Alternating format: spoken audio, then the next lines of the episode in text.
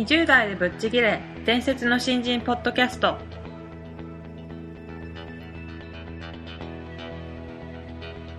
伝説の新人ポッドキャストはさまざまな業界で伝説的な活躍をしているゲストをお招きし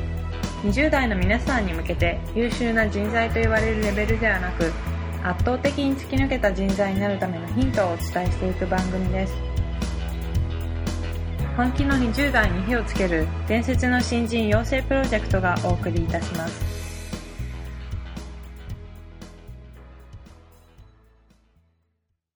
皆さんこんにちは。20代でぶっちぎれ伝説の新人ポッドキャストへようこそ。ナビゲーターの戸谷香奈です。伝説の新人プロジェクトの小宮です。本日もどうぞよろしくお願いします。本日は前回お越しいただいた田中和彦さんをゲストとして2回目の回をお送りしたいと思います、はい。えー本日も新人からの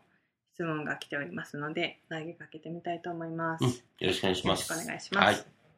本日の質問はですえ、ね今日もよろしくお願いします。はいよろしくお願いしますよろしくお願いします。よろしくお願い私の職場は土日出勤している人が多くなんとなく出ないとまずいというような雰囲気が漂っています、うん私も今は土日出勤するよう努めていますが本来土日はしっかり休んでリフレッシュして月曜日から気分新たに働きたいと思っています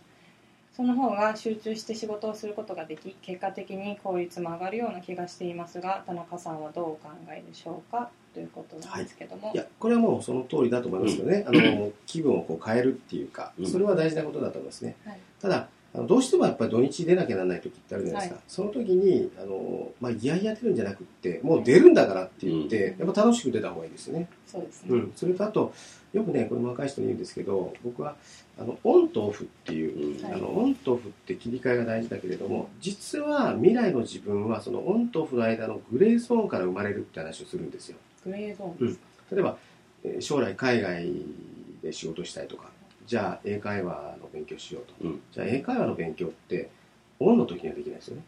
そうですね。でオフの時にするわけですけどもそのオフっていう感覚がないはずなんですよ。うん。将来の自分のために今英会話の勉強をするっていうのは実はオンとオフの間のグレーゾーンのところなんですよね。ああなるほど、で将来の自分っていうのは未来の自分っていうのは実はこのグレーゾーンのところから生まれるんですよね。うん。だからあんまりねあのプライベートがどうのこうのとかオンとオフをこうはっきり切り分けるっていうことをしすぎるとせっかくなんかこう未来のためのそのグレーゾーンのところをなくしちゃうような気がしていて。うん。だからあのワーク・ライフ・バランスって言葉ありますけどはい。あのまあ仕事と自分の人生をうまくマネジメントするっていう意味では全然この言葉に私は、えー、と異を唱えないんですけれども、はい。若い人はねなんかワーク・ライフ・バランスっていうのを私生活の充実みたいなねうんプライベートの充実みたいにこう受け止めてる人があの多いんですけれどもそれはちょっと違うんじゃないかなと。自分の時間も含めて、えー仕事でもないけれども将来の自分のために使う時間っていうふうに考えればもう少しね、えー、と時間の有効活用できるような気がするんですようね、ん。どうですか？いや、あの、もうおっしゃる通りで、僕もこう、オンとオフって切り分けたこともないので、はいあの、ただそれが僕が世の中一般的にそうあるべきなのか、僕が変わってるのか、ずっと分からずに、いやまあ、40ぐらいまでなったような気がするんですね。で、やっぱり自分が会社やると、そんなような会社になっていっちゃうんそうですね、まあ、経営者の人もそうですし、えプロフェッショナルって言われてる人それからプロのアスリートの人もそうですけど、うん。24時間ここまでが自分の時間で、はいここまでがその仕事の時間なんて考えてないですよ。う。うん。ん。全てが自分の時間であり全てが将来の未来の自分のための時間、はい。なるそういう感覚でいるといいと思いますけどね、うん。そうするとなんか土日出勤するのはどうのこうのっていう感覚から少しこう別の視界が開けてくる気がします。そうかもしれないですね。ううんんなんとなくこの人の質問だと、こう出ないとまずいような雰囲気っていうのはちょっと嫌な感じですね。なんかいやいや言ってる感じがしますうん。と嫌な会社な感じもします。いやなんかねえ。まあでもこの人が本当にねあの出なくてまずくて出るようなことだったら、うん。私は出ないけど平日はしっかり働きますよでもいいと思そうですよね。うん、それでいいと思うんですよね、うん。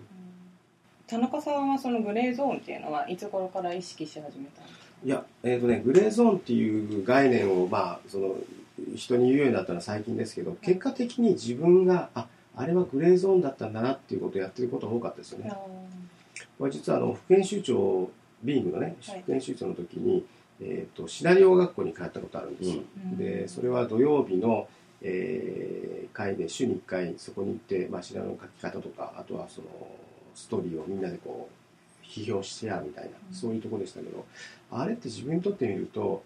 あのーまあシナリオを書いたりしてたわけですけれども誰から依頼されたわけでもないですね。シナリオを書いてくださいっていう。でも自分はなんかシナリオを書いてたしそれが将来、えー、とどうなるのか分かんないけれどもでも結果的にそのシナリオを書いていったって時期があったから映画のプロデューサーになった時にシナリオを読むことができるっていう、はい。これがどういうその作品なのかっていう。だからあのそれが振り返ってみるとああの時のうーんあの学校に通ってたっていうのは自分の中でのグレーゾーンだったんだなっていう気はしますよね。うん。じゃあその時はあの忙しいとかそういう意識はなく楽しんで自分がやりたいからやっていすくごく忙しかっったけどそこに出てる自分っていうのはすごく良かったですね。た、うん。はい、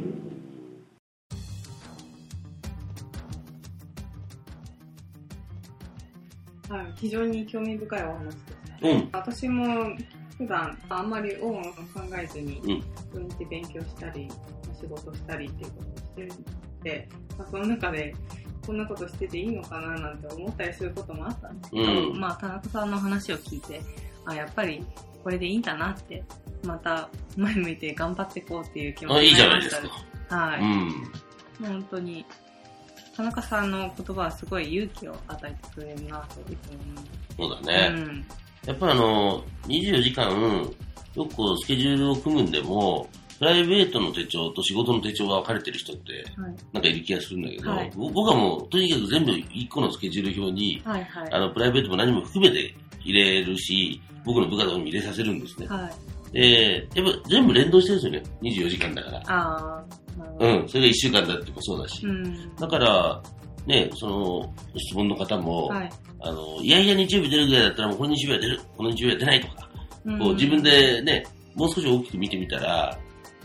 もう少しスッキリするのかなって気がするね。ああ、なるほど。うんはい。この質問いただいた方も、この話を聞いて前向きに土日仕事出なくちゃいけないから嫌だなって思う気持ちが吹っ飛んでくれればいいなとうん。思いますね。